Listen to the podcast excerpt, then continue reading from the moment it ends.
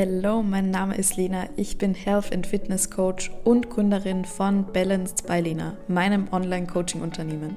Ich habe es mir zum Ziel gesetzt, Frauen dabei zu unterstützen, die Diet Culture hinter sich zu lassen, Muskulatur aufzubauen und wirklich nach ihren Träumen und Vorstellungen zu leben. Mehr Infos zu meinen Coachings und den Link zu meinen Social Media Kanälen findet ihr in der Podcast-Beschreibung.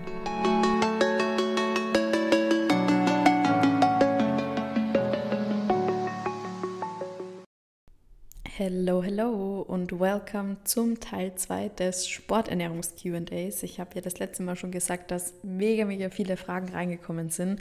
Und das ist ein Thema, über das spreche ich einfach unglaublich gerne, bereitet mir richtig viel Freude. Und das ist auch so ein Thema, ja, da bilde ich mich selbst immer weiter und da wird man wahrscheinlich nie auslernen. Also das interessiert mich wirklich einfach auf allen Ebenen und deshalb freue ich mich, euch da was mitgeben zu können und euch eure Fragen zu beantworten.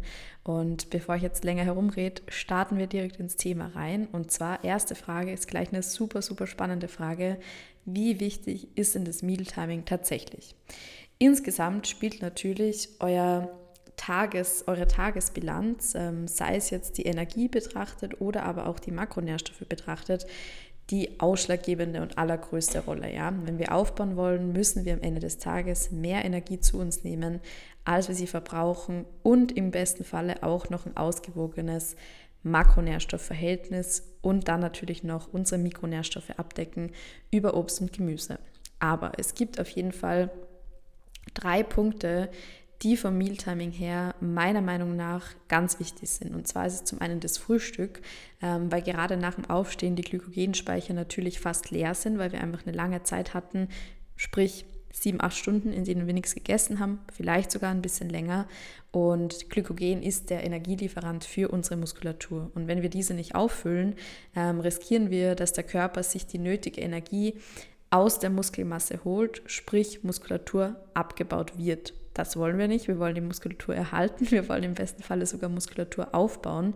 Ähm, und unser Körper braucht einfach das Glykogen. Beispielsweise alleine für die Hirnfunktion ist Glykogen ein ganz, ganz ausschlaggebender Punkt, ähm, beziehungsweise der ausschlaggebendste Punkt tatsächlich. Und wenn wir jetzt also kein Glykogen, sprich keine Kohlenhydrate von außen zuführen, dann wird unser Körper sich das Glykogen aus der Muskulatur bzw. aus den Muskelspeichern holen. Ähm, und die optimale Mahlzeit in der Früh besteht demnach aus Kohlenhydraten, aus Fetten, aus Proteinen, sprich eine wirklich ausgewogene Mahlzeit, beispielsweise ein guter Porridge. Und was ansonsten wichtig ist, sind die Pre- und Post-Workout-Mahlzeit. Das kommt natürlich immer ganz auf den Tagesablauf drauf an, sei es jetzt, ähm, dass ihr morgens direkt ins Training geht, dann wird natürlich das schwer sein, zwei Mahlzeiten schon davor einzubauen, dann zumindest eine und die ein bisschen größer gestalten, ähm, wie ich das mache. Ich habe euch da auch letztens einen Instagram-Post hochgeladen. Ich habe aktuell immer meinen Reispudding ähm, und dann immer noch mal einen Snack, sprich einen Riegel, entweder direkt nach dem Aufstehen oder dann noch mal kurz vorm Training. Und gegebenenfalls, wenn ich merke, ich brauche noch die Energie, schnappe ich mir zwei, drei Datteln, die habe ich immer in meiner Trainingstasche drin, habe ich immer eine Jausenbox mit Datteln mit. Ähm, und die schnappe ich mir dann noch als schnell verfügbare Kohlenhydratquelle. Wie ich es aber mache, ähm, in meiner alten Routine, von der ich leider die letzten zwei Monate abgekommen bin. Ich weiß auch nicht warum. Ich bin ja ein totaler Morgenmensch und am liebsten stehe ich um 5 Uhr morgens auf, habe dann mein Porridge und habe dann noch mal kurz vorm Training, so gegen, ich würde sagen 8 Uhr, mein Reispudding, quasi mein Pre-Workout-Meal. Und wer weiß, vielleicht komme ich ja bald wieder in diese Routine rein, vielleicht ändert sich die Routine auch. Ich habe keine Ahnung, aber das wäre natürlich eine sehr, sehr sinnvolle Sache zu sagen, hey, ich fülle direkt nach dem Aufstehen mal meine Speicher auf und kurz vorm Workout habe ich dann wirklich was leicht verdauliches wie mein Reispudding mit Datteln, mit Banane, mit Proteinpulver. Genau, und diese Pre- und Post-Workout-Mahlzeit, die kann sich aber bei euch natürlich total verschieben. Das heißt, es kann auch sein, dass ihr Mittag esst, ähm, dann habt ihr zwei, drei Stunden, dann esst ihr euer Pre-Workout und dann geht ihr erst ins Training. Das heißt, Pre- und Post-Workout sind ja total variabel von der Tageszeit, von der Uhrzeit her. Und nach dem Training kommen wir dann laut Wissenschaft und auch laut meiner Meinung ähm, zu einer der wichtigsten Mahlzeit überhaupt. Ähm, das Fenster zwischen Training und Post-Workout-Mahlzeit sollte optimalerweise relativ gering sein. Ähm, ja, man kann, wenn man eine längere Zeitspanne dazwischen hat, einen Shake zu sich nehmen, um die Muskeln wirklich schnell nochmal mit den Proteinen zu versorgen und dann beispielsweise fährt man nach Hause, geht sich duschen, was auch immer und hat dann seine Mahlzeit. Ich gucke immer, dass ich meine Mahlzeit innerhalb von einer Stunde nach meinem Training habe, einfach weil das bei mir möglich ist, weil ich in der Nähe vom Gym wohne und ja, das einfach auch so eine Priorität ist, dass ich sage, hey, ich war jetzt gerade im Training und um das Maximum aus dem Training rauszuholen, ist es für mich dann auch klar, so schnell als möglich meine Post-Workout-Mahlzeit zubereiten. Und da achte ich auch wieder drauf, einfach verdauliche, schnell verfügbare Kohlenhydrate, Maispudding, ähm, weißer Reis, Toast sind das so meine Go-Tos oder natürlich Nudeln, wie ihr wisst. Ähm, dann habe ich da immer noch einen Tofu mit dabei. Ich habe eine Fettquelle dabei im Sinne von Olivenöl meistens oder irgendeine Art von Nussmus und dann habe ich da meistens noch irgendwie Salat, ähm, irgendwelche Wedges, je nachdem, welches, ich Gericht, welches Gericht ich dann natürlich habe. Und auch wenn ich jetzt gerade vorher gesagt habe, dass die Post-Workout-Mahlzeit wissenschaftlich gesehen eine der wichtigsten Mahlzeiten ist, das stimmt auch auf jeden Fall, ist für mich persönlich die Pre-Workout-Mahlzeit mindestens genauso wichtig, denn die macht es im Endeffekt aus, wie gut mein Training wird, wie viel Energie ich habe ähm, und wie viel ich im Training leisten kann. Das ist für mich ganz ausschlaggebend. Da mag vielleicht auch der ein oder andere unterschiedlich sein, aber das ist Pre-Workout ist für mich tatsächlich persönlich vom Energielevel her nochmal wichtiger. Und dann nehmen wir gleich noch eine Frage mit rein, die da jetzt super gut dazu passt. Und zwar, wie sinnvoll sind ERAs im oder nach dem Training? Ich würde generell die Frage beantworten, wie sinnvoll sind ERAs? Sinnvoller als BCAAs, denn BCAAs sind nur drei der Aminosäuren und die ERAs beinhalten alle acht essentiellen Aminosäuren. Und die Schlüsselaminosäure für den äh, Muskelaufbau ist ja zum Beispiel das Leucin. Nur wissen wir, das Leucin ist beispielsweise auch in den BCAAs drinnen. Dennoch ist es so, wenn wir grundsätzlich nicht diese acht essentiellen Aminosäuren, die wir über die Ernährung zuführen müssen, zuführen, dann bringt uns das BCAA nichts, weil wir dann nur die drei Aminosäuren haben. Da ist zwar, wie gesagt, die Schlüsselaminosäure, das Leucin auch dabei. Am Ende des Tages, wenn wir keine ausgewogene Ernährung haben, keine Ernährung, die uns alle acht essentiellen Aminosäuren zuführt, bringen uns die BCAAs nichts. Und deshalb würde ich immer, immer immer, immer, immer zu ERAs greifen, weil wir da eben genauso das Leucin drin haben, aber darüber hinaus auch noch alle sieben weiteren essentiellen Aminosäuren. Und wann halte ich ERAs für sinnvoll? Ich persönlich trinke sie im Training keine große Menge. Also ich nehme jetzt nicht die 30 Gramm, die da auf der Packung draufstehen, sondern eher so gegen 15 Gramm, einfach weil es mir sonst auch zu süß ist und ich ja ziemlich gutes, äh, ziemlich gute Pre- und Post-Workout-Nutrition habe, deshalb es gar nicht zwingend notwendig wäre. Aber ich auch finde, dass mir das nochmal diesen Energieschub im Training gibt und ich bin wirklich überzeugt davon und mag es einfach sehr, sehr gerne. Für mich das Richtige. Ich bin froh, dass ich das jetzt auch nochmal ausprobiert habe. Ähm, genau, dient also dazu, im Training eurer Muskulatur direkt die Proteine zu geben, die der Körper braucht, die der Organismus braucht, um die Muskeln aufzubauen. Denn die Aminosäuren, die sind ja in Wahrheit einfach die Bausteine, die Eiweißbausteine, aus denen Muskulatur aufgebaut wird wann ERAs auch sinnvoll sein können, ist, wenn ihr zum Beispiel eine Mahlzeit habt, wo ihr wisst, hey, mein Aminosäurenprofil ist gerade überhaupt nicht ausgewogen ähm, oder ich habe zum Beispiel über den Tag verteilt generell einfach viel zu wenig Protein gegessen. Hier auch der Disclaimer, wir müssen nicht jeden Tag unsere Proteinzufuhr erreichen und wir haben da, wie ich im letzten Podcast ähm, auch Sporternährungs-QA Teil 1 erklärt habe, ja eine ziemlich große Spannweite, was die Proteinzufuhr betrifft. Wenn wir jetzt also einen Tag beispielsweise nur ein Gramm pro Kilogramm Körpergewicht aufnehmen, wird überhaupt gar nichts passieren. Langfristig gesehen, wenn wir jetzt nicht gerade im Urlaub sind, wenn wir gerade zu Hause sind, ist es natürlich als Sportler, als Sportlerin sinnvoll, auf die Proteinzufuhr zu achten. Aber das alles im gesunden Maß und Ziel. Hört euch dazu unbedingt nochmal die letzte Podcast-Folge an, wenn ihr euch da bei dem Thema unsicher seid oder ein bisschen mit Struggle. Da erkläre ich das nochmal genau. Aber man kann das eben auch nutzen. Hey, ich weiß, dass meine Mahlzeit zum Beispiel gerade ein unausgewogenes Aminosäurenprofil hat, dass ich vielleicht wirklich viel zu wenig Eiweiß über mehrere Tage zu mir nehme, ist natürlich überhaupt nicht optimal. Und dann kann man sagen, hey, ich greife da jetzt einfach zum ERA-Getränk für ambitionierte Sportler, wie gesagt, sehr sinnvoll. Next Question ist auch eine super spannende. Die habe ich schon mal vor längerer Zeit auf Instagram thematisiert. Aber wie gesagt, seitdem sind auch super viele neue Leute dazugekommen. Und ich glaube, das ist eine Sache, die man gerade mit diesem ganzen Proteinpulver-Trend immer, immer wieder ansprechen sollte. Von dem her gleich das jetzt super gerne nochmal. Und zwar war die Frage, wie viel Proteinpulver pro Tag ist in Ordnung und gibt es ein zu viel? Ähm, ja, grundsätzlich ist es so, wenn wir ein qualitativ hochwertiges Proteinpulver haben. Und da gibt es leider sehr große Unterschiede am Markt. Ich spreche da jetzt von veganem Proteinpulver beispielsweise. Da gibt es am Markt leider immer noch manche Hersteller, die eben nicht diese gerade angesprochenen acht essentiellen Aminosäuren abdecken.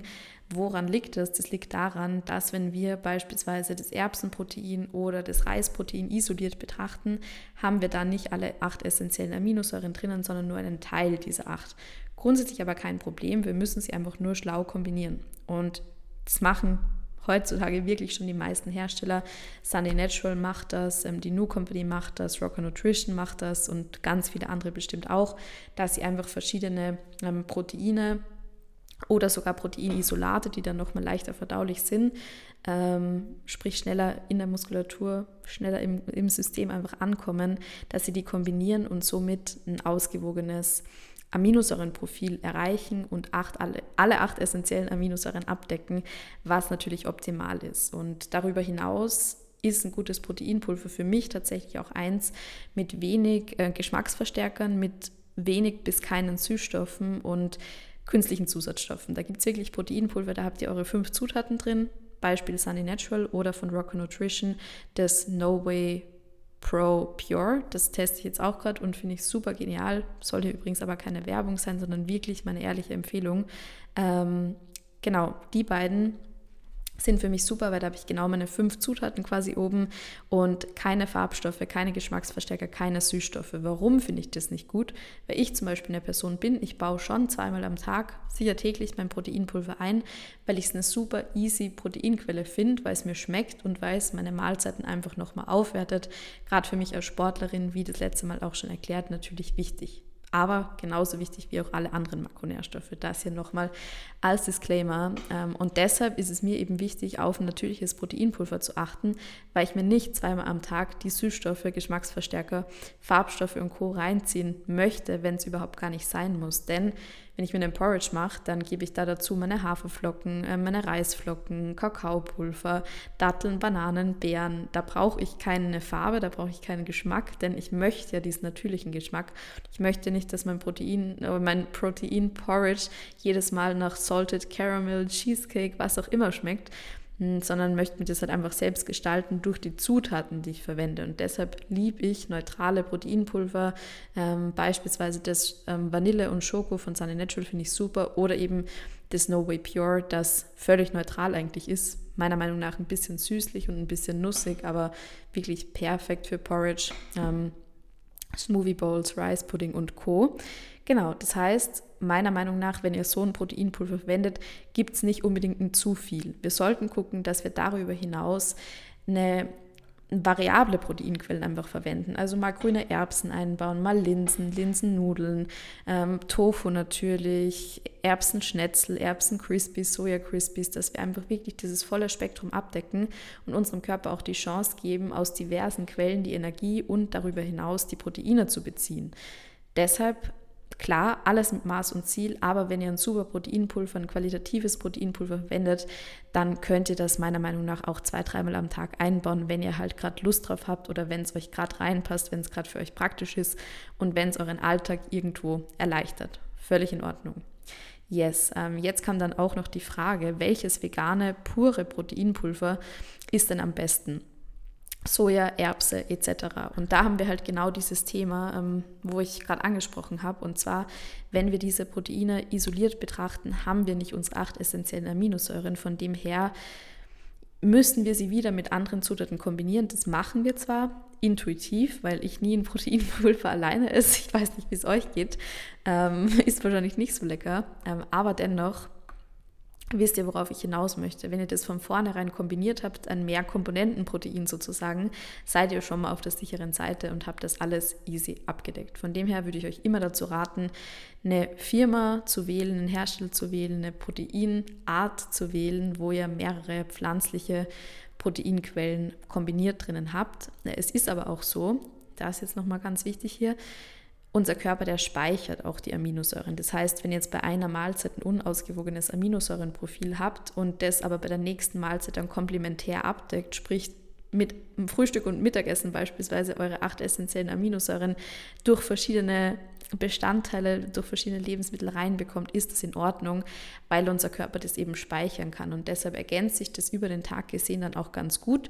Wie gesagt, wir sind aber gerade beim Thema Sporternährung und Sportler legen da natürlich, Sportler, Sportlerinnen legen da natürlich meist nochmal einen etwas erhöhten Fokus drauf. Von dem her, wenn ihr von vornherein guckt, dass ihr ein gutes Proteinpulver habt, wenn ihr von vornherein guckt, dass ihr Lebensmittel schlau kombiniert, wie zum Beispiel Kartoffeln und Tofu, Bohnen und Reis, ähm, Tofu und Vollkornnudeln oder Tofu und weiße Nudeln, dann seid ihr da einfach safe auf der sicheren Seite und gebt eurem Körper das, was ihr braucht. Wenn ihr meine Rezepte befolgt, ist das natürlich auch so, ja. Und jetzt kommen wir zur Last Question of the Day of the Podcast. Ähm, und zwar, ob es denn in Ordnung ist, eine Stunde vor dem Training Nudeln zu essen. Und ich sage euch eins, wenn ich am Nachmittag trainieren gehen würde, dann würde ich fast jeden Tag vorm Training Nudeln essen, einfach weil das ja mein Go-To-Mittagessen ist, würde ich sagen. Und definitiv ist es in Ordnung. Bei dem Nudelgericht ähm, hast du deine Kohlenhydrate drin, du hast wahrscheinlich irgendeine Art von Proteinquelle drin und du hast wahrscheinlich auch irgendeine Art ähm, von Fettquelle drin, ähm, Mikronährstoffe, was auch immer. Guck halt, dass es eine leicht verdauliche Mahlzeit wird. Was ich jetzt oder welches Nudelgericht ich jetzt vorm Training essen würde, wäre eine Pasta-Alternative, beispielsweise eine Dinkelpasta, eine helle, nicht unbedingt eine Vollkornvariante, mit Tomatensauce, mit ein bisschen Olivenöl und mit ähm, Erbsenfleisch oder Tofu. Das wäre so mein Go-To-Nudelrezept vor dem Training, weil ich einfach weiß, dass ich das relativ schnell verdau. Was ich nicht schnell verdauen würde, wäre jetzt ein Nudelsalat, ja, mit vielen rohen Komponenten, ähm, der ein hohes Volumen hat, würde mir dann nicht so gut im Magen liegen und würde mir im Training demnach nicht so gut tun. Von dem her guckt halt da auf ein einfaches Gericht, das, wo ihr wisst, dass ihr es gut vertragt, ähm, zurückzugreifen. Und dann steht Nudeln vor dem Training überhaupt nichts im Weg, sondern ist sogar ja, eine optimale Mahlzeit, genauso wie auch nach dem Training. Yes, ich hoffe, die Folge hat euch gefallen. Ich hoffe, ich konnte euch damit wieder einen Mehrwert geben. Sollte sich jetzt für euch irgendeine Frage ergeben haben, wo ihr sagt, hey, da hätte ich super gerne eine Antwort, dann schreibt mir auf Instagram. Ich freue mich da immer von euch zu hören. Bewertet den Podcast, gebt mir ein Feedback und ich wünsche euch jetzt einen wunderschönen Morgen, Nachmittag, Abend, wann immer ihr die Folge hört.